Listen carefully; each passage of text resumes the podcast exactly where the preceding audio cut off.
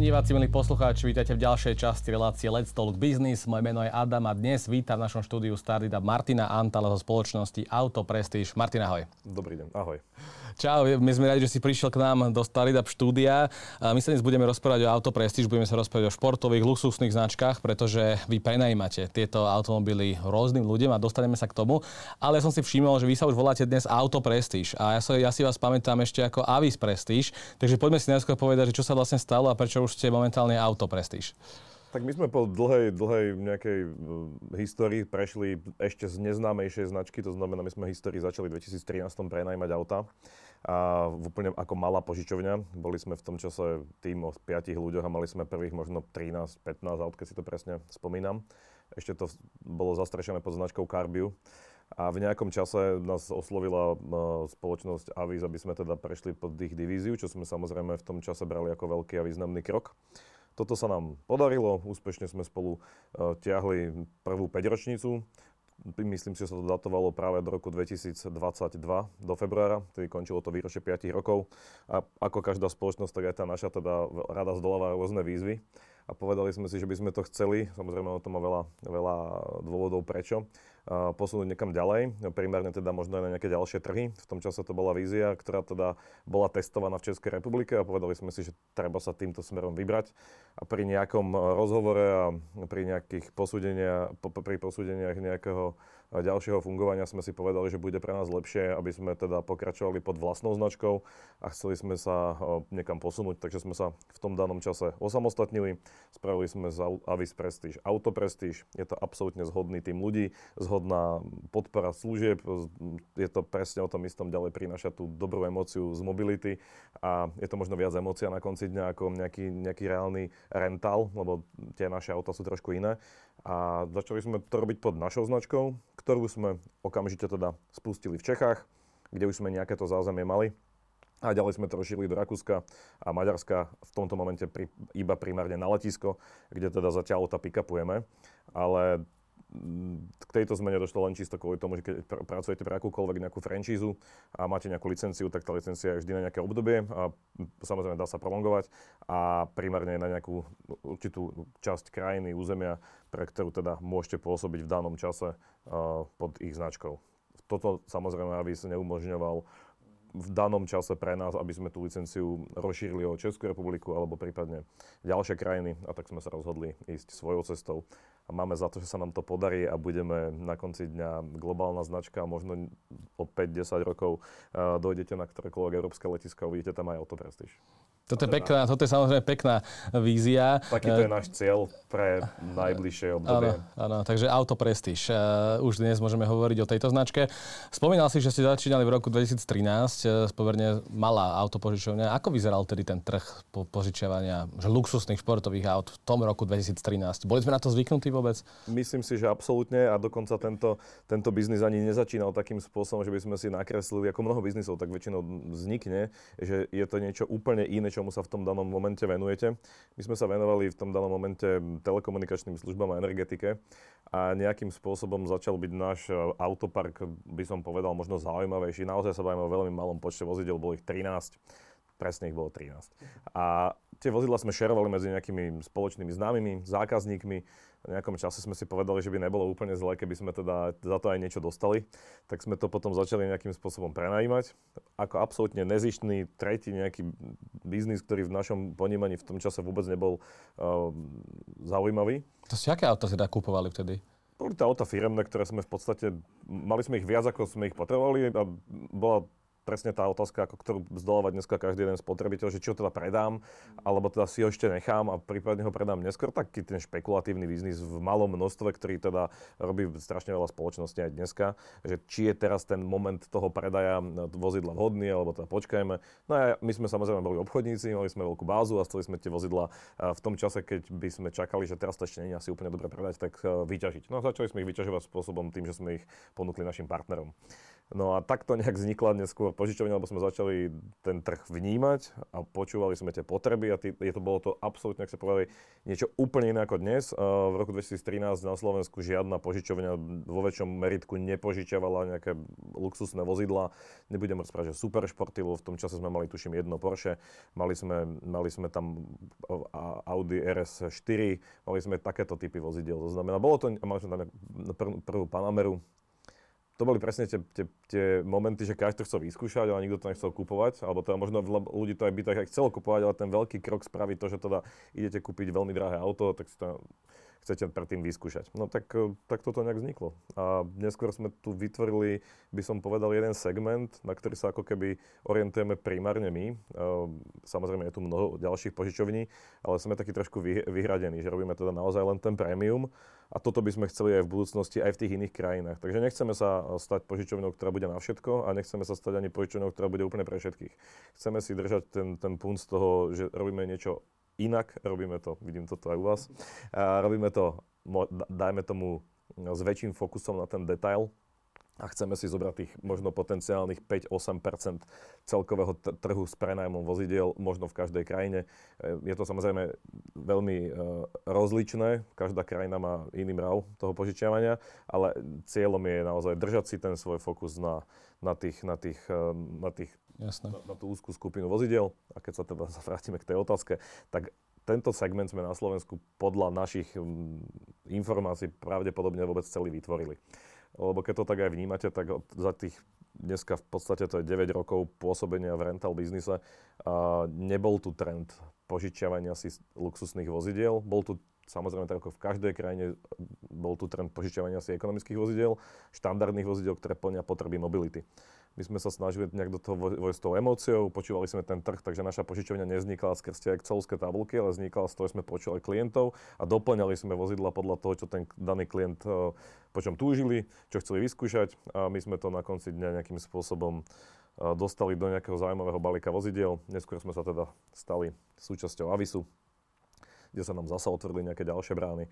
A stále, stále sme viac a viac navnímavali ten trh a vytvárali sme na konci dňa niečo, čo tu nebolo. Čiže v roku 2013 13 aut, teraz je ich koľko v vašom portfóliu? Momentálne atakujeme, sme, už sme teda atakovali 600 vozidiel, niekedy v polovici leta, takzvanom piku pri požičovniach.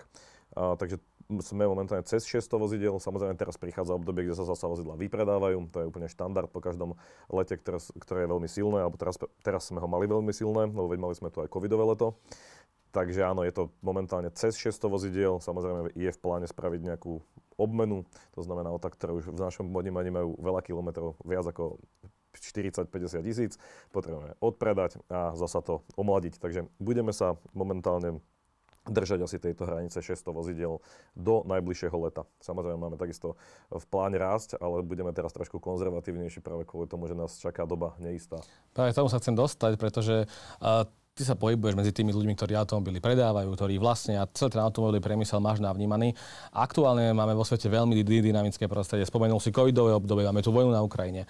Tak aká je momentálne dnes situácia na automobilovom priemysle? Aká, aké sú nálady, aké sú možno predpovede do budúcna? Tak tento segment, ako aj mnoho teda ďalších, ale ja ho teda vnímam primárne um, z toho pohľadu automobilového bol veľmi skúšaný samozrejme tým, že teda najprv sme mali veľký pretlak vozidiel, ktorý bol zapričený tým, že mobilita úplne poklesla, ustála kvôli tomu, že bolo teda pomalý zákaz vychádzania a dostávali sme sa do absurdných situácií, kde teda na ten náš biznis sa skladá z dlhodobých, krátkodobých prenajmov asistenčných služieb, letiskových služieb. A tam sa presne stalo to, že v podstate okrem tých asistenčných služieb nám nefungovalo v podstate absolútne nič.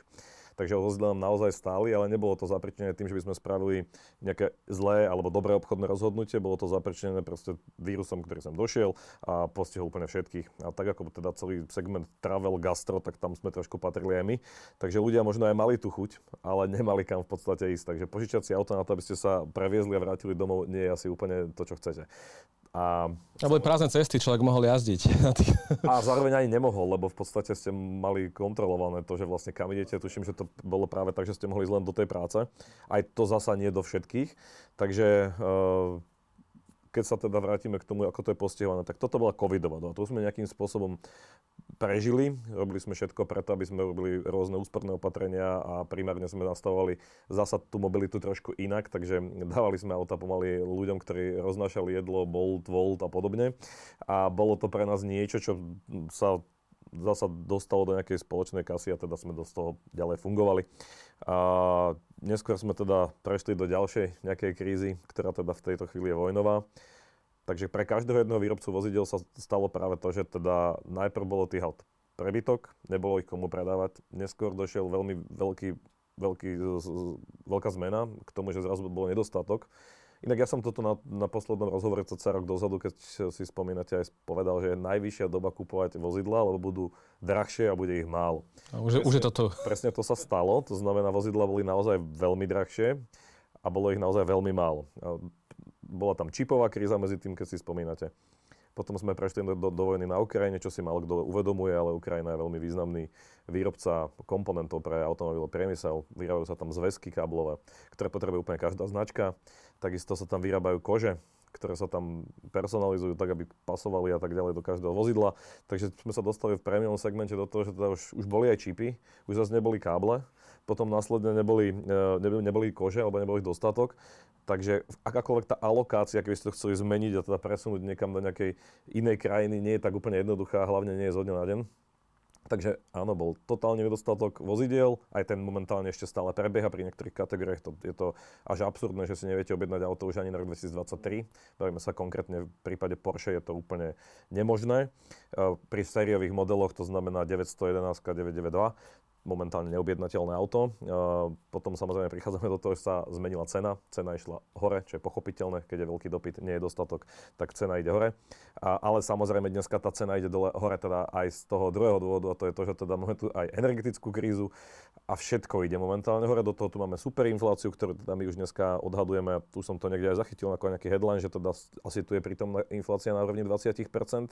Ja si myslím, že to nie, nie je, že bude, ona už naozaj je. On to ešte není asi spočítané, lebo to každý vníma inak. V našom segmente to vnímame.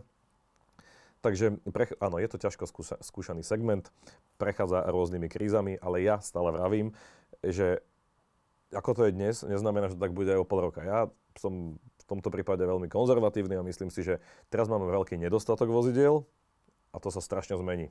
Takže ja predpokladám, že kvartál 1 bude vozidiel dostatok, ceny pôjdu dole, Takže je potrebné teda ešte počkať na pre, pri kúpe vozidla. A momentálne určite áno. A ceny pôjdu dole, teraz by som to akože viac rozvinul, lebo nepôjdu ceny dole kvôli tomu, že by základná cena vozidla išla dole. Ale momentálne sme v štádiu, kde sa akejkoľvek značky dneska opýtate, tak vozidla nie sú, tým pádom c- téma zľava ani nepripada do úvahy. To znamená, dneska sa zľavy nedávajú. Hej? A ak áno, tak nejaké veľmi symbolické, skôr postavené na nejakých dlhodobých vzťahoch a udržaní si klienta. A, avšak v momente, keď auta budú, tak tie ceníkové ceny nepadnú. To znamená, tie budú stabilné. Áno? To znamená, možno ešte trošku porastú. Ale čo sa stane? Stane sa to, ako sa to stáva v každom trhovom hospodárstve, sa tie zľavy začnú poskytovať. Začnú sa poskytovať kvôli tomu, lebo sa začnú zase tie automobilky predbiehať o tom, aby teda ten klient to auto kúpil od nich. A tým pádom sa ten trh zasa nejakým spôsobom vráti trošku do normálu, čo samozrejme, ale treba pozrieť tú druhú stranu. Máme tu tých spotrebiteľov, tí budú na tom predpokladám oveľa horšie. Takže čaká nás doba ťažká. A myslíš, že sa vrátime k tomu predcovidovému obdobiu, čo týka cien a do dostupnosti aut? Ja si dokonca myslím, že bude oveľa viac uh, auto dostupné, ako bolo pred covidom nakoľko teda, ale zase bavíme sa o krátkej perióde, ktorý ja predpokladám, že bude maximálne do mája budúceho roka. A je to z dôvodu toho, že teda máme tu ešte energetickú krízu, ktorá momentálne zapričinila práve to, že teda najprv sa každý strachoval, že ako teda prejde rok 2023, keďže teda napríklad cena energii zo 45-50 eur sa dostala na 10-20 násobok na nejakom danom spote dennom. A dneska sme sa dostali do statusu, že sú spoločnosti na Slovensku a predpokladám aj v Nemecku a všetci, všetci vieme, že teda aj my sme celkom zaujímavý uh, trh na výrobu vozidiel a ich komponentov a všetkých tých subdodateľských reťazcov že dneska máte ešte platné kontrakty na energetiku za tie pôvodné relatívne malé ceny, teda dneska už že super malé ceny, takže vyrábate v podstate všetko na 150%, ako vám to funguje, to znamená, vyrába sa v celom súdovateľskom reťazci všetko na maximum. To, to, znamená, to sú tie staré ceny, veci, ktoré kupovali energetike. Tlačíme, ce, tlačíme celú produkciu na sklad a tlačíme ju tam len z toho dôvodu, že ju dokážeme vyrobiť relatívne lacno.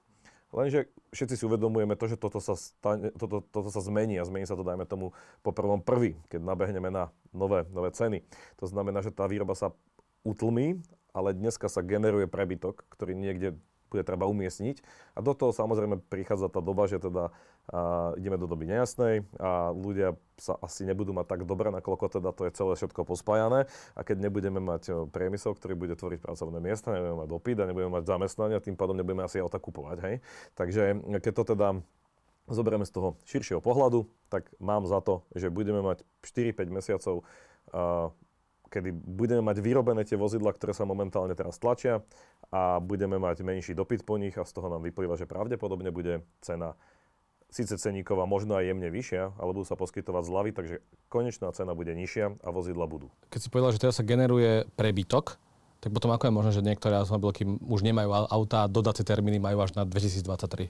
Tak to je záležitosti samozrejme od segmentu, hej, ale čo je možno najpodstatnejšie, ako každá jedna výroba, tak aj tá automobilová výroba má nejaký proces. To znamená, vy keď dneska spravíte rozhodnutie 1.10., že poďme to vyrábať na 150% alebo na maximum, čo nám to výrobné kapacity povolia, tak kým to vozidlo vyrobíme, tak bude, dajme tomu, januára. No? To znamená, ono to celé trvá v tom reťazci. Samozrejme, takže sme si vlastne tým potom odpovedali na to, že prečo to tak je dnes. Lebo my sme boli v nejakom covidovom, potom povojnovom, potom káblovo-zväzkovom a inom probléme, kdežto dneska teda toto všetko dobieha, vozidla sa vybavujú, vybavujú sa s veľkým oneskorením za samozrejme e, vysoké ceny, avšak tieto rozhodnutia, ktoré sa teraz poprímali, o ktorých e, minimálne vieme zo subdodateľských reťazcov, budú mať za následok to, že tieto, tento prebytok sa vygeneruje, dajme tomu, na pomedzi 22-23.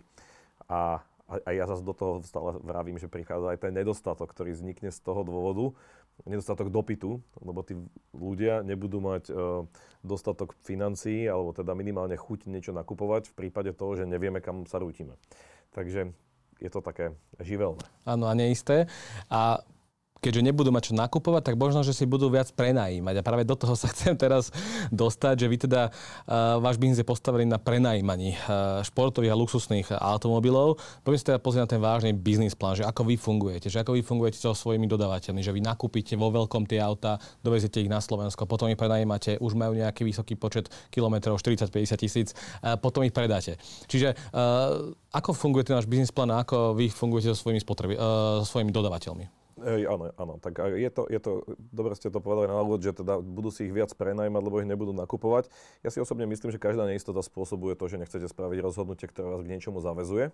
To znamená, áno, tam vidím veľký priestor na krátkodobý prenájom, práve kvôli tomu, lebo budeme sa všetci pozerať na viazanosť a na to, že keď neviem, čo bude, tak nechcem teda si robiť dlhodobé plány výdavkov, keďže nemám dlhodobé plány príjmov. A keď sa budem teda pozerať z pohľadu toho, ako ten náš biznis funguje. Takže my sme teraz tiež momentálne utlmili nejaké objednávky do budu- na budúci rok a to práve kvôli tomu, lebo čakáme. Akože to, za prvé sa forecastuje rok až, až, až v novembri, to znamená v novembri my forecastujeme vždy nasledujúci rok, takže máme ešte nejaký čas, ale momentálne sme nastavení, že teda o nejakých 30% cca budeme objednávať vozidel menej. Čo je podstatné e, a zároveň teda e, sa to spája s tou ďalšou vašou otázkou, my ťa nedovážame, to je veľmi individuálne, keď náhodou niečo dovážame a to je len v tom momente, keď to nedokážeme dostať na našom trhu. Takže gro vozidiel pochádza vždy z tamojšieho trhu, kde aj sú na konci dňa umiestnené. Je to v súlade absolútne so všetkými pravidlami toho trhu a zároveň tým ten trh nekrčíte. To znamená, ani tie registrácie by nemali končiť v inej krajine, to je prvá vec. A druhá vec, na tých vozidlách, keď ich kupujete nové, dostávate nejaké servisné balíky. Tie servisné balíky sú, alebo si ich viete dokúpiť a to je veľmi výhodné. My tie servisné balíky takisto aplikujeme a oni sú platné v tom danom regióne, kde to auto je pôvodom, takže vy by ste um, ťažko sem budete voziť z auta z Nemecka, čo samozrejme je nejaký trend, ale tie auta majú aj veľa nevýhod. Takže primárne sa snažíme auta kupovať na danom trhu a umiestňovať ich na tom danom trhu, kde sú kúpené. Či si ich budú ľudia viac prenajmať? Určite som odpovedal tým, keď som povedal, že si ich budú menej chcieť plánovať záväzky. Takže predpokladáme, že na najbližších 6-7 mesiacov sa asi ten prenájom bude posilňovať z dôvodu toho, že sa ľudia nebudú chcieť viazať.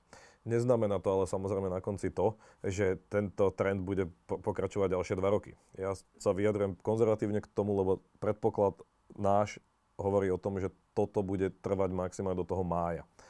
Potom prebehneme buď do veľmi veľkej recesie, alebo sa spravia nejaké opatrenia na európskej úrovni. Ja teda verím v to, že aj tá vojna už nám konečne skončí a tým pádom by sa svet mohol zasa vracať do normálu. Ale ono to nikdy už tak nebude, ako to bolo. To znamená, už nikdy nebude elektrika stať 45 eur a už nikdy to vozidlo nebude mať ceníkovú cenu z roku 2019. Takže um, auta budú drahšie. Áno. Keď sa vrátim ešte k tomu, keď sa ešte vrátim k tomu uh, vášmu biznis plánu, teda ako teraz správne chápem, že vy od lokálnych uh, dod- importérov. importérov nakúpite tie auta, už sú vo vašom vlastníctve, to je následne prenajímate a potom ich vy následne predáte. Ano, Čiže to je taký kolobek toho auta. Vy s importérom dos, dos, vy, vy, vydilujete nejakú dobrú cenu alebo respektíve nejaký objem. Samozrejme je to takéto zamenianie niečo za niečo a následne potom vám to nejaký daný dealer predá. Takže ten reťazec je taký, že priamo importer vám to nepredáva, ale s tým sa dohadujete na objeme, veľkosti, držbe, počte mesiacov, ktoré sú nevyhnutné na to, aby ste to auto ďalej nemohli zobchodovať, aby ste nekanibalizovali ten trh a samozrejme na nejakom minimálnom najazde kilometrov. Takže toto je ako keby ten nejaký, nejaký základ tej požičovne no a potom ten váš dealer preferovaný, s ktorým sa vám asi štandardne najlepšie robí, máte s ním najlepšiu experience, tak, tak vám to vydodá a štandardne sa bavíme o takom tzv. buybacku, to znamená, že to vozidlo dokážete ešte tomu dealerovi aj naspäť vrátiť okay. po, dajme tomu, 6, 9, 12 mesiacov za predpokladu, že dodržíte tie kilometre, ktoré si dopredu s tým dealerom stanovíte a ten dealer to auto ďalej potom predáva vo nejakom after sale typu Premium Selection, a podobne. Takže Áno, ale áno. Potom máte druhé vozidla, ktoré kupujeme napriamo. V tejto chvíli ich bolo gro, a to len z toho dôvodu, že bolo vozidel nedostatok, tak tým pádom nebola doba na to, aby sme robili tie krátke otočky a vracali tie auto dealerom. Takže sme tie vozidla nakupovali a stále ich aj nakupujeme do vlastníctva. Takže my ich kúpime po forme nejakej leasingovej spoločnosti, ktorá nám tie auta prefinancuje je to veľmi variabilné, farebné, ako všetko. A podľa toho, aký to je segment, lebo aj ten náš úzky segment sa ešte rozdieluje ďalšie 4 podsegmenty, tak sa to auto buď dáva do nejakého dlhodobého užívania, alebo do dlhodobého financovania, alebo prípadne do krátkodobého. Takže áno, potom ich následne z toho financovania vyťahneme dávame ich do skladového financovania a vozidla ďalej predávame. Prípadne ich vracame dílerom, alebo ich predávajú naši dílery, alebo iní partnery. A my v podstate už v tom čase musíme mať tú náhradu, takže už musíme mať naplánované v tom forecaste, že teda čo, kedy nám príde, čo teda v tomto období je zasa veľmi také zaujímavé, lebo vám nič nechodí na čas a sa vám aj taká situácia, že vám dojde 5 kabrioletov napríklad v septembri, ktoré mali dojsť v apríli, Teraz otázka, zoberete si ich, nezoberete si ich.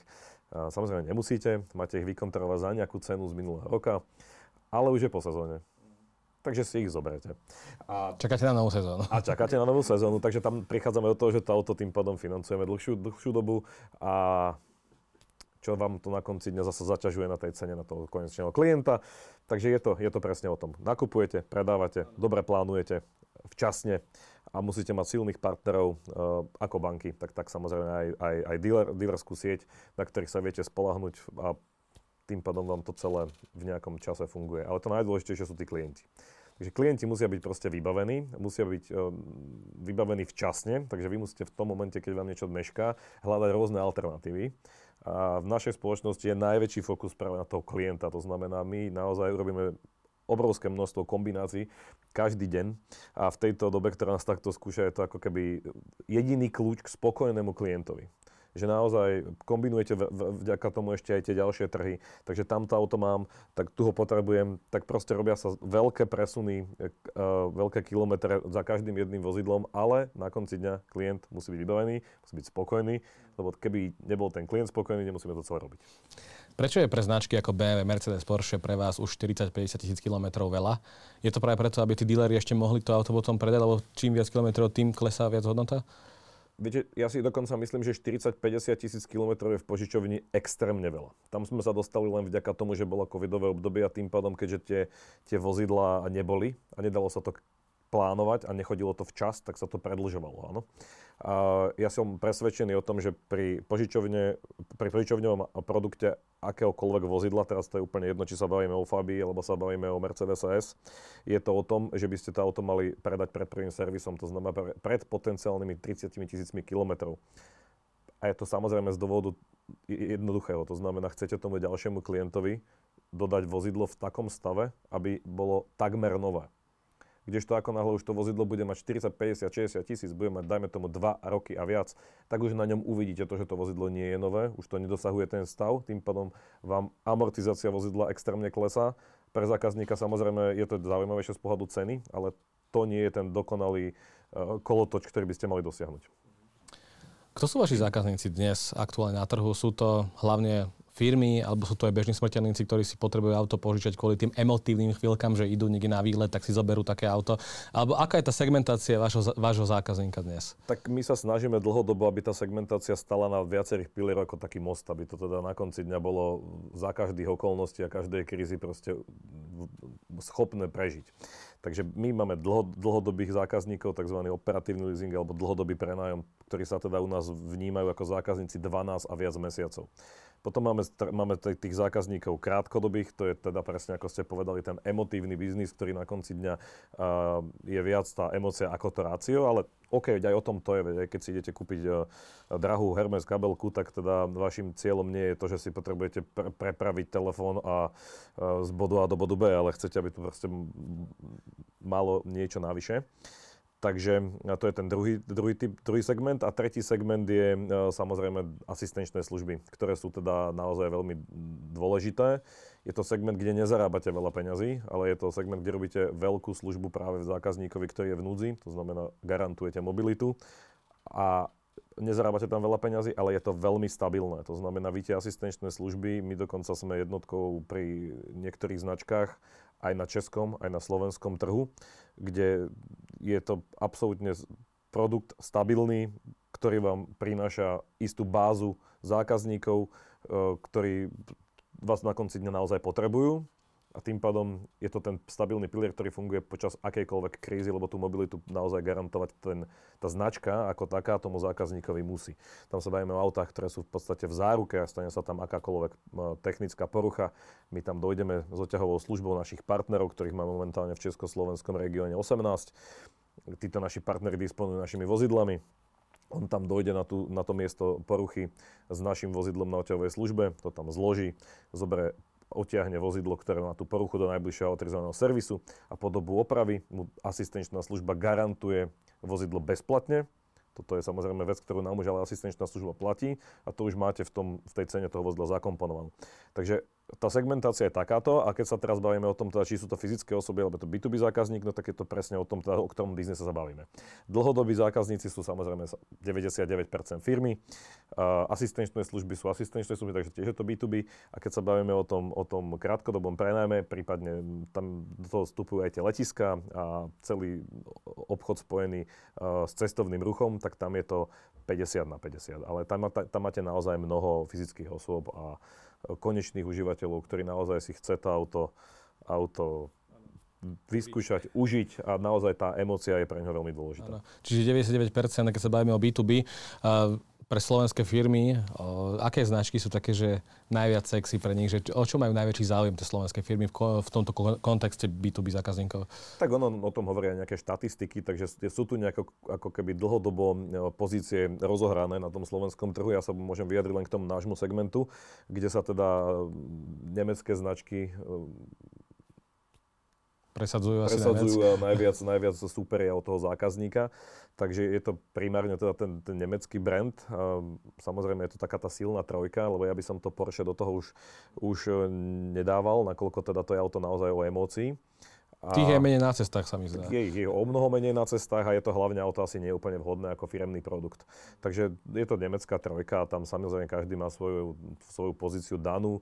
Sú to ľudia, ktorí málokrát chcú preskakovať z jedného do druhého alebo do tretieho, sú väčšinou verní tej svojej značke, majú na to samozrejme eh, nejaké argumenty ktoré teda my môžeme len akceptovať, takže my sa snažíme ich obslúžiť tou značkou, ktorú potrebujú. A keď to možno spýtate následne na to, že teda prečo by to teda si ďalej tie spoločnosti prenajmali a nekupovali, tak o tom je mnoho štúdií a je to jasné, je to ekonomicky výhodnejšie, ale ja stále dneska tvrdím a my prichádzame do doby neistej, kde sa bavíme o tom, že primárne zákazník chce byť v produkte, ktorý je flexibilný, lebo si nevie plánovať zdroje, tým pádom si nechce plánovať výdavky. A preto náš produkt z krátkodobého prenajmu sa za chvíľku stane podľa mňa oveľa zaujímavejší. Je síce o niečo drahší, ale viete ho kedykoľvek vypovedať a tým pádom zákazník získava absolútnu flexibilitu. Ďalšia vec pri tom dlhodobom produkte, uh, máme najväčšiu výhodu podľa mňa postavenú v tom, na rozdiel od veľkých operatívnych leasingoviek, prípadne bank, kde si my vôbec nekonkurujeme, nakoľko teda uh, náš zákazník má flexibilitu. Takže vy začnete v BMW X5 a dostanete proste po 8, 9, 12, 15 mesiacov pocit, že by ste predsa len chceli nejaký sedan, tak u nás si to viete zmeniť za ten sedán. To znamená, zostanete v nejakej kategórii, tie kategórie sú 4 a v tých kategóriách tie auta dokážete medzi sebou meniť. Zamieňať samozrejme vopred tomu predchádza nejaká dohoda a plánovanie, to znamená, nie je to zo dňa na deň, ale z mesiaca na mesiac je to absolútne bežné a viete naozaj využiť, využiť veľmi široké portfólio vozidiel v rôznom čase. Jasné. Koľko máte dnes zákazníkov na trhu? To je veľmi variabilné. To sa nedá, to, to, to, to sa nedá, nedá, nedá popísať. Viem vám povedať, že mám 295 dlhodobých zákazníkov. A že väčšinou je to len, že Bratislava, alebo eh, aj, aj sa ťahá nejaké iné mesto do popredia. Je, je to zasa o tom. Tak to je ako keď sa niekto spýta, koľko je na Slovensku registrovaných firiem a koľko stojí Bratislava. Hej. Takže áno, mainstream je v Bratislave. Nemyslím si, že auta by ma, ako reálne jazdili v Bratislave, ale naozaj 70% firiem je v Bratislave a samozrejme tie ich vozidla jazdia pre, po celom Slovensku. To už regionálne vidíme podľa rôznych štatistík a návštev servisov. Takže áno, je to 70% Bratislava. Už sme sa toho aj trošku dotkli, že aký je rozdiel medzi tou, že kúpou auta a dlhodobým prenajmom, tak poďme si možno pomenovať také tie základné rozdiely a možno výhody toho, že čo ponúka ten, ten dlhodobý prenájom takéhoto vozidla oproti tomu, že si to auto kúpim a potom ho možno predám. Tak e, úplne najdôležitejšie zasa teda je povedať to, že tam je tá flexibilita. Teda ja by som to konkrétne ešte povedal, teda budeme sa baviť o našej spoločnosti. Takže my sa snažíme klientovi dať tú možnosť zámeny vozidla v rámci daného segmentu e, veľmi, veľmi e, široko. To znamená, vy keď si to vozidlo kúpite a budete ho za pol roka predávať, tak dobre vieme všetci, že najviac vozidlo stratí za prvého pol roka, 3 čtvrte roka existencie. Do toho prvého roka sa hovorí, že 30% ceny. Počul som nejaké štatistiky pri niektorých modeloch, že až 50% sa dá stratiť. Takže keď to, keď to, my máme ako tak, tak ďalší syndrom chlapský, teda je to taká, taká vec, že veľké hračkárstvo. Nás naozaj chlapov zaujíma to, aby sme sa bavili o nejakých témach a jedno z tých troch, štyroch tém, ktoré každý večer rozoberáte s kamarátmi alebo priateľmi, s rodinou niekde, je samozrejme do tých štyroch tém patrí aj to vozidlo a bavíme sa o tých autách úplne bežne. A preto si myslím, že sme veľmi uh, nenaviazaný práve na ten jeden kus vozidla, konzervatívne si ho kúpiť a teda držať ho. A v tomto našom segmente to platí trikrát. To znamená, dneska mám ten názor, že mám najlepšie auto, lebo som si zobral dajme tomu Audi S8, lebo mi absolútne vyhovuje a pokaždé sa presvedčím o tom, že toto je to moje posledné auto, ktoré bude mať 5 rokov. Toto inak, túto istú debatu mám aj s mnoho dealermi na Slovensku, s tým majiteľmi dealershipov, ktorí toto presne rozprávajú. Našiel som svoje auto, budem ho mať 5 rokov, nabalím si tam všetky balíčky, pokupujem si k tomu všetky tie predmety, ktoré to s tým súvisia, dám si tam v škole sa, proste to spravím tak, že toto je to moje cieľené auto. Avšak sa stane úplne bežne to, že o pol, 3 čtvrte roka sa to auto už predáva a potom do tej otázke, tak to je to posledné. A to posledné tých bolo niekoľko. Takže sa v našom segmente bavíme o tom, že ľuďom sa auto skôr morálne znepáči, alebo teda respektíve možno sa im menej páči ako teda technologicky. Lebo technologicky sú ťa to stále na to, aby tých 5 rokov úplne v pohode všetko fungovalo, ale už po tom roku priemerne ten zákazník rozmýšľa, pokukuje, špekuluje a chce si vyskúšať niečo nové. Takže a my tých, mu dávame tú možnosť. Takže tých 30, možno niekedy 50% straty hodnoty za prvý rok je také, že morálna strata hodnoty, alebo aj reálna nejaká strata hodnoty? Je to absolútne morálna strata hodnoty. Je to o tom, že vyjde nejaký nový model, vyjde iná značka v danom segmente s novým modelom a trh toto spravil trh, pokrčil to trh. Bavíme sa o predcovidovom a ja verím tomu povojnovom období. Dneska je na trhu obrovská anomália, čo sa týka cien, preto e, by som to dneska nehodnotil. Ale pred a po to tak bolo. A najväčšiu výhodu získa zákazník práve tým, že to toho celé minie. Ale my to vozidlo ešte nemusíme predať. My ešte môžeme poskytnúť ďalšiemu zákazníkovi a ďalšiemu zákazníkovi, ktorý naozaj teraz došiel do toho momentu, že toto je to vozidlo, ktoré naozaj chce. Takže Áno, dostane sa možno niekedy podľa teba aj ten trend prenajímania dlhodobého prenájmu vozidiel aj medzi že nazveme to tak, že bežných ľudí, že ktorí teda nebudú chcieť luxusné šu, super športy a luxusné značky, ale aj klasické značky, ktoré sú na trhu, že dostane sa ten trend toho, že nebudem si kupovať to auto, ale radšej si ku, zaplatím operatívny leasing, alebo už, už sú niektoré spoločnosti, ktoré to ponúkajú, ale stále sa možno, že oplatí dnes viac plácať ten leasing, ako si kupovať ten operatívny leasing, neviem. Takže dostane sa takéto niečo aj do, toho, do tej bežnej populácie? Takže dostať sa to tam dostane určite, lebo je to proste niečo, čo v zahraničí absolútne bežne funguje. To znamená, my sme veľmi konzervatívny národ, ktorý chce všetko vlastniť, chcete vlastniť byt, chcete si zbrať hypotéku, aj keď máte 18-19 rokov, už pozeráte nie po prenajme, ale po kúpe, akokoľvek to ohnúť, len to kúpiť. Chcete to auto vlastniť, lebo proste máte ten pocit, že je vaše, vôbec nerozmýšľate v danom momente, takisto ani ako ja a mnoho ďalších sme nerozmýšľali o tom, že aj tak príde ten koniec toho vozidla a budem ho raz predávať. To znamená, keby som správne počítal, tak by som mal počítať vstupnú cenu vozidla a výstupnú cenu vozidla v nejakom optimálnom čase. Tým pádom to je to, čo ma to reálne stojí. A ja tým pádom nemusím na seba brať celú tú ťarchu toho financovania, ale môžem to nechať ľuďom, ktorí sa naozaj týmto zaoberajú a všetky tie veci s tým spojené od poistenia, riešenia poistných udalostí za mňa vybavia.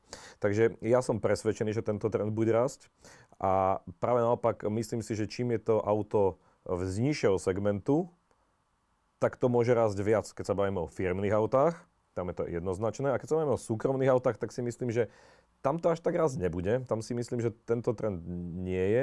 A zase to vychádza z toho, lebo primárny zákazník B2C, ktorý si to vozidlo kúpi a robí na ňom relatívne málo kilometrov, tak má oveľa väčšiu životnosť to vozidlo u neho, ako keď ho proste dáme ako firmné auto, kde si ho strieda 5 ľudí a jazdia ho 3 roky a je to proste konečná na to vozidlo. Hej. Takže e, segmentovo nižšie to rásť bude vo firmách, absolútne. Myslím si, že ten trend tam speje, aj to je vidno.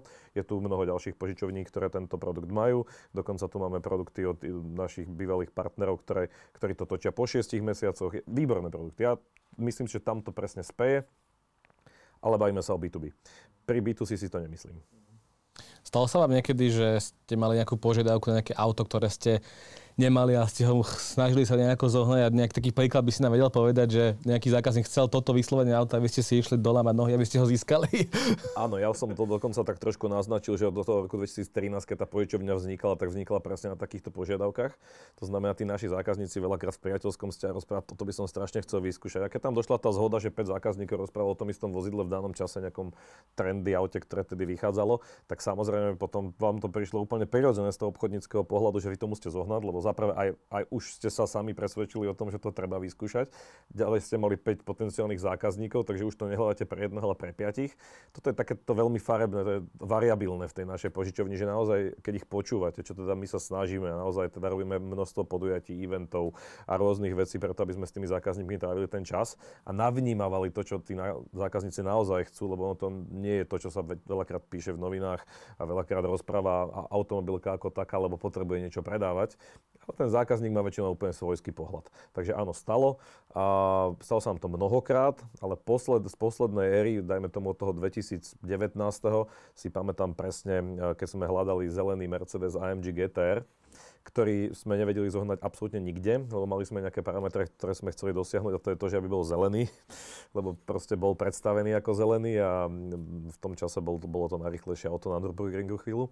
A mali sme viacero zákazníkov, ktorí strašne chceli testovať toto vozidlo, tak sme ho nakoniec kúpili na nejakej aukcii v Nemecku a Potrebovali sme ho v podstate dostať hneď, lebo sa to riešilo niekedy v máji, v júni a to bolo presne ten pík tej sezóny, ktorá začne. A keby sme ho aj išli cez e, slovenského dílera objednávať a na importe to nejak vyriešime, tak nám to bude trvať, dajme tomu 4, 5, 6 mesiacov, ale to už by sme tú sezónu nestihli. Takže áno, išli sme si ruky polámať a hľadali sme konkrétne vozidlo, chceli sme ho kúpiť s extra malým nájazdom a chceli sme ho kúpiť v zelenej farbe.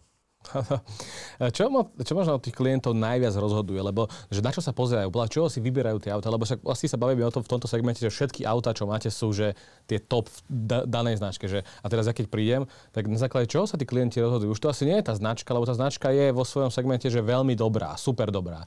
Tak čo rozhodujú tých klientov, že tento má, neviem, čo si, neviem si tam vymyslieť, tak to mi možno povedz ty, že ano, čo ono, tak, ono, čo tie klienti tak to teraz požadujú. pekne opísal, že vlastne to je, nás to všetkých spája, tak ako našich zamestnancov, mňa a teda ľudí, ktorí s nami spolupracujú, našich partnerov a našich zákazníkov. My všetci radi chodíme do roboty. Akože reálne radi chodíme do roboty kvôli tomu, lebo chodíme do hračkárstva. Takže presne to je to, že je to proste segment, v ktorom všetko, čo ponúkame, na 99%, lebo sú sem tam aj veci, nejaké neduhy, ktoré nefungujú, sú naozaj vyšpičkované modely z prestížnych 99% nemeckých značiek, ktoré naozaj sa nekazia, sú spolahlivé, stabilné a len sa medzi sebou predbiehajú. A my sme takí špecifickí v tom, že my všetky tieto veci zhromažďujeme na jednom mieste a tí ľudia môžu naozaj skúšať toto, toto, toto, môžu to porovnávať. A na otázku, že prečo, alebo čo tam ešte tí zákazníci chcú vylepšovať, prečo tam idú? No idú tam práve kvôli tomu, lebo to farebné. To znamená, viete, keď máte jednoznačnú víziu, že chcem si kúpiť Mercedes, tak idem do Mercedesu. Ale ak mám víziu, že chcel by som proste investovať takéto peniaze a ešte som ani není rozhodnutý o tom, či si ho idem kúpiť, tak si ho chcem vyskúšať. To je úplne prirodzené. Robíme to všetci. A ak dojdem do požičovne, kde mám veľmi široké portfólio v danom segmente, no tak samozrejme prvé, čo ma napadne, tak keď už tam som, tak vždy sa stane to, že chcem sa pozrieť aj na to druhé, prípadne na to tretie a už tam vznikajú zase všetky tieto možné kombinácie, čo je 99% nášho biznisu, lebo ten jednoduchý zákazník na ten dlhodobý prenajom je vybavený relatívne rýchlo. A tomu sa venuje, dajme tomu u nás 5 ľudí, ktorí robia kompletný support a všetko okolo toho dlhodobého zákazníka. Tým krátkodobým sa venuje asi 10 ľudí a, a robia všetky možné zámeny a kombinácie na to, aby tí zákazníci vyskúšali naozaj v danom segmente všetko, lebo všetko to je väčšinou o tom budžete, takže keď má nejaký zákazník nejaký budget, tak sa držíme toho, čo mu v tom vieme ponúknuť. A je to presne o tom, že máme chuť skúšať tie veci a naši zákaz... my ich máme chuť ponúkať a naši zákazníci ich majú chuť skúšať. Takže není to o tom, že by došli a chcem presne BMW 840i zadný náhon, a, a, alebo 740i zadný náhon, 840 je len štvorkolka. Oni dojdú kvôli tomu, lebo proste majú predstavu a popri tom sa poďme pozrieť aj na to, čo je ekvivalentom, aké sú tam rozdiely, a v podstate robíte taký uh, malý top gear s nimi. Že im to teda všetko ukážete, predstavíte, dáte im to testnúť. Mne sa stane, máme dneska v poslednej dobe naozaj zákazníkov, nehovorím, že ich je veľa, ale sú aj takí a pár ich nájdem, ktorí vymieňajú auto každý mesiac. No, áno, normálne dojde a proste on vymení 4 auta za 5 mesiacov, hej, za 6 mesiacov. Tak to je naozaj ako hráčkarstvo už trošku. Áno, vy že... spravíte ten produkt, proste OK, dáte tam nejakú cenu s nejakým koeficientom kvôli tomu, lebo je s tým viac roboty, musíte tam do toho zapojiť nejaké plánovanie, nejaké presun tých vozidiel, ale na konci dňa dokážete naozaj mu výsť v ústretí a on dojde na Audi RS6, potom prejde do BMW M5, z M5 vám prejde do Panamery Turbo a potom skončí pri 911 a nakoniec povie minimálne, čo nechce lebo po mesiaci skúšania nejakého vozidla, urobenie na ňom 3000-3500 km, naozaj viete povedať, čo vám sedí a nesedí. No kdežto, keď už si ho kúpite, tak už ten manevrovací priestor je o dosť menší. A už potom sa aj veľakrát presvedčate, že ste vlastne kúpili dobre, lebo ste tam dali veľa peňazí a máte za tým nejakú zmluvu, nejakú viazanosť, je to veľmi komplikované. A tým pádom ten zákazník e, už nemá tak možnosť niečo vrátiť a každý mesiac to predávať, to sú strašné náklady, okrem iného náklady na čas a nie každý chce byť obchodník s autami. Hej? To znamená, my ich prenajímame, chceme ich prenajímať, niekto ich predáva, tak ich predáva, ale zákazník by asi nechcel byť obchodník s autom. Presuniem sa trošku k tej elektromobilite, lebo tá je dnes, dnes veľkým trendom. E, prenikla elektromobilita aj do tohto segmentu luxusných športových aut? Asi áno, ale povedzme si teda, že ako. A že či už, či už ľudia aj vaši zákazníci vyhľadávajú práve superšporty v elektromobily? Tam vám poviem asi tri veci. A ja sám som veľký fanúšik teda elektromobility, dokonca som posledný rok jazdil primárne na elektromobiloch, vystredal som dva, nakoniec tri. A zákazník elektromobil štandardne chce skúsiť každý jeden. Ja som osobne presvedčený, že v našom segmente je tých elektromobilov oveľa viac ako v tom ľudovejšom segmente je to možno aj tým, že ten vývoj je drahý a automobilkom sa to viac oplatí investovať do tých drahších vozidiel, lebo tie drahšie vozidlá na konci dňa sa možno viac vrátia v nejakej profitabilite tomu, tomu, tomu výrobcovi. A, takže každý to chce vyskúšať. Určite to chce vyskúšať aj vy. Chcel som to vyskúšať aj ja. Predpokladám, každý, kto nás počúva, minimálne chce vyskúšať ten, ten, ten pocit, ako to jazdí, aké to má parametre, ako sa to chová, ako sa to chová v lete, ako sa to chová v zime, ako sa to chová proste na tej diálnici, ako sa to chová v meste. To všetko chceme zažiť a to zažijete len, to, to sa nedá preniesť, že o tom budeme rozprávať, to musíte proste vyskúšať. Takže zažiť to chce každý. A druhá vec, ktorú chcem povedať, kúpiť to chce málo kto, lebo ľudia si uvedomujú, že to je naozaj drahé, teda minimálne v tom našom segmentu sú, sú tie auta drahé a nemajú možno takú veľkú dôveru v tomu, že tie batérie budú dlhodobo fungovať, tak ako sa vraví. My ich samozrejme vieme presvedčať o tom, že teda máme tam rôzne servisné balíky, máme tam predložené záruky. Uh, veľa zákazníkov, ktorých osobne poznám, sú skeptickí ku kúpe elektromobilu, ale cez to všetko je užívateľ a skúša ho. Hej? Takže, um, ale samozrejme je aj veľa zákazníkov, ktorí sa o tom presvedčili. Myslím si, že napríklad produkt Tesla je extrémne úspešný. Tým, tí, títo dokázali marketingovo uh, tak poňať, že to auto sa naozaj predáva, naozaj sa predáva veľa. Ja stále hovorím, že Tesla je viac marketing ako hardware, takže uh, toto funguje. Ale takže, takže tá druhá vec je to, že myslím si, že v našom nemeckom premium segmente sa menej uh, ľuďom chce kúpiť elektromobil keď to porovnávam s bežným vozidlom, s 8-valcovým benzínom, ten sa asi stále viac dopytuje ako ten elektromobil. Ale to nehovorím, že to nejde do popredia. Ide, treba s tým pracovať, treba robiť veci, aby to tí ľudia mali otestované, vyskúšané. My dokonca sa snažíme teraz pripraviť jednu takú roadshow, že sa pôjde z Bratislavy do Šibeníku, kde máme na, to, na ten roadshow spravených 7 elektrických vozidel. Nebudem ich tu teraz opisovať, ale čo skoro to bude vonku. A týchto 7 vozidiel pôjde tú istú trasu a samozrejme každé sa bude správať úplne inak. A z tohto chceme spraviť nejaký, nejaký výstup, ako keby nejaký veľký porovnávací test viacero značiek, viacero segmentov od SUV cez malé vozidlo až po van, kde nám na konci dňa z toho vidú nejaké hodnoty.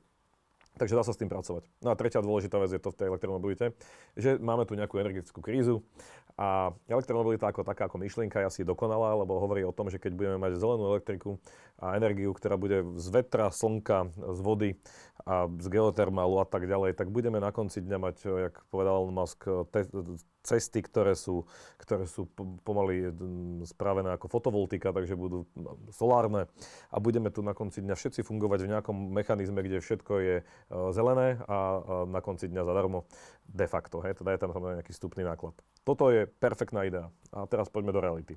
Uh, realita je taká, že dneska si kúpite Porsche Taycan, ktorý je perfektným vozidlom z osobnej skúsenosti, hovorím, asi najlepším elektromobilom v tejto dobe.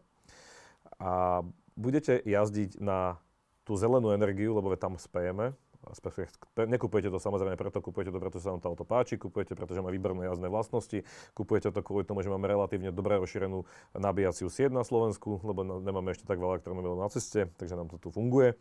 Kupujete to možno ešte kvôli nejakému presvedčeniu o tom, že to jazdenie na tom elektromobile vás stojí asi tretinu oproti jazdeniu nejakého 8-valcu, 6-valcu silnejšieho vozidla. Takže preto to kupujete. No a realita je taká, že dneska sa v Nemecku zapínajú naspäť uholné elektrárne, ktoré e, na konci dňa produkujú tú elektrínu, lebo ona je vlastne v podstate v tom zdroji všade. A ten tajka na konci jazdí na uhlie. Hej? Mhm. Takže je to, je to ano, tak ano. trošku... Tak ono, preto to môže byť len v tomto prechodnom období, keď máme túto krízu, že potom sa to nejako opäť upraví. Áno, to... Uh, s, s tým, že ne, nejaké dáta tam musia byť, keďže Mercedes už aj pred niekoľkými uh, mesiacmi avizoval, že do roku 2030 či 50 už chce byť kompletne celá flotila na elektromobiloch. Aj Volkswagen to, to avizoval. Uh, takže že vlastne tie automobilky sa tak prispôsobujú tomu, že už nebudú vyrábať diesel ani, ani žiadne iné spalovacie mo- motory. Som veľký fanúšik elektromobility a v danom momente som tomu veľký skeptik. Samozrejme tomu fandím, ale nemyslím si, že tá infraštruktúra je na to pripravená a nemyslím si, že, že toto sa zmení za pol roka. Takže ten vývoj bude, budeme sa k tomu smerovať, ale toto je asi beh naozaj na ohodne dlhú dobu. Vy ste spomenuli rok 2050, ja som počul tuším 2030. 2030 je podľa mňa nereálne v tejto dobe. Samozrejme za to môže vojna a tieto príčiny sa nedali odhadovať v čase, asi keď tieto vyhlásenia boli robené. A určite som zastanca toho, aby na nejakú časť uh, mobility boli používané elektrické vozidla a myslím si, že tá časť je hlavne prímeská a meská je to zelené, na konci dňa nám možno až tak nejde o to, že odkiaľ pochádza tá energia, ale ide nám o to, že budeme dýchať možno zdravší vzduch v danom meste. To si myslím, že naozaj má zmysel a tam to asi má aj celé smerovať, že teda nepôjdem tu z Euro 3 normou naftovým autom do centra mesta, kde potom sa všetci pozeráme, aké tu máme zlé prostredie. Takže... Ale to vaši zákazníci robia, nie? Uh, Euro 3 normu už asi naši zákazníci ani, ani nie.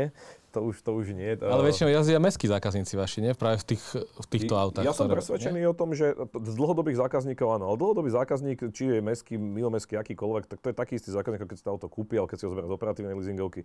To by to je jedna skupina. Na títo krátkodobí zákazníci podľa mňa si nepožičajú auto na to, aby robil 15 km denne v Bratislave alebo v Košiciach. Určite nie. To je práve o tom, že ten zákazník si to auto požiča a ide štandardne z ním na nejaký výlet. No?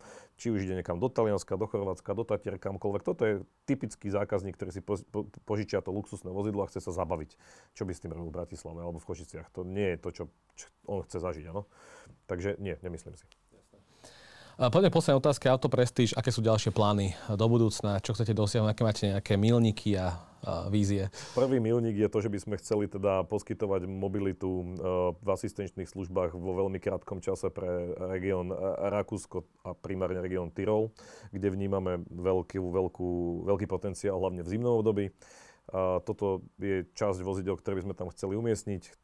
Tieto vozidla samozrejme potom zimnom období by sme sa chceli premiestniť niekam, kde ich vieme používať zasa v letnom období, aby sme mali stabilný púl. To, to, to vám ešte nebudem dneska vraveť, ale bude to čoskoro tiež vonku. Plánujem robiť aj nejakú letnú destináciu, ktorá je veľmi obľúbená pre Slovákov, takže tam budeme tiež dostupní. To bude vlastne kombinácia zdieľaného púlu týchto dvoch, dvoch miest. A ďalšiu vec, ktorú chceme dosiahnuť v najkračom možnom čase, je to, aby sme ďalšiu sezónu, to znamená Peak uh, Maj Plus, boli dostupní na letiskách v Budapešti, Viedni, v Prahe, v Bratislave, Košiciach s plnou flotilou a samozrejme budeme sa snažiť atakovať prvú priečku. A keď sa nám to podarí a tento milník bude splnený, tak by sme sa chceli rozšíriť možno do ďalších krajín. A tak otázne dneska je, že sa zamýšľame nad tým, či poskytnúť nejakú franchízu iným, iným záujemcom, alebo prípadne to začneme robiť my a neskôr to niekomu odozdáme, alebo teda kombinácia. Toto je nejaký dlhodobejší milník, ale ten najdôležitejší je prežiť dobu, ktorá nás čaká, udržať si našich klientov a byť pre nich stále atraktívny, mať stále k dispozícii všetky novinky, ktoré prichádzajú, dávať ľuďom pocit, že sa môžu spolahnúť na to, že u nás to auto príde, lebo na konci dňa čo nás odlišuje od tých ostatných požičovní? No iba to, že máte lepší servis, lepšie sa staráte o zákazníka, a dostanete sa k tej novinke možno rýchlejšie, na tom to je asi celé postavené a hlavne to dobre plánujete. Takže keď to všetko nastavíte, tak si, mali by ste si udržať e, tú pozíciu na tom trhu. Je, je možno cítiť, že ten zákazník tak trošku už teraz uh, vajatá, ako sa hovorí, že, že už cítite nejaký pokles uh, toho, že zákazník čaká, nevie, čo sa bude diať práve v dôsledku týchto kríz a že rútime sa niekam a cítime pokles dlhodobých dopytujú sa, čo bude. Dlhodobých kontraktov cítime pokles, e, nevznikajú tak rýchlo, ako vznikali v minulosti, ale to by som teda povedal, že v minulosti ešte v tom predkrízovom období. Takže áno, tam ten pokles je značný. Myslím si, že tento istý pokles bude čoskoro aj u všetkých e, dílerov. Ja som o tom presvedčený, že už dnes len sa ešte nekomunikuje. Podľa mňa sa extrémnym spôsobom klesajú objednávky na nové vozidla a ľudia čakajú. Presne, ak ste povedali, to znamená, tento pokles máme. Pokles v tom druhom segmente práve narastá. Tam to nie je. Tam, tam narastá, tam je nárast, je spôsobený práve týmto. To znamená, to sú spojené nádoby. Tak buď vám ide jedno, alebo ide druhé. Keď vám ide obidve, tak vám to ide len keď rastiete, alebo sa niečo deje na trhu. Ale štandardne sa nedieje, že vám všetko ide rovnakým smerom. Takže áno, teraz momentálne je, je, je nárast eh, krátkodobých nájmov bez viazanosti aj za trošku vyššiu cenu práve kvôli tomu, že sa čaká. Martin, ďakujem ti veľmi pekne za rozhovor, bolo to veľmi zaujímavé. Prajem Auto Prestige veľa šťastia a zdravých kilometrov. Ďakujeme pekne. No milí diváci, uh, toto bol Let's Talk Business, uvidíme sa v ďalších častiach. Ahojte, čaute. Ďakujem, dovidenia.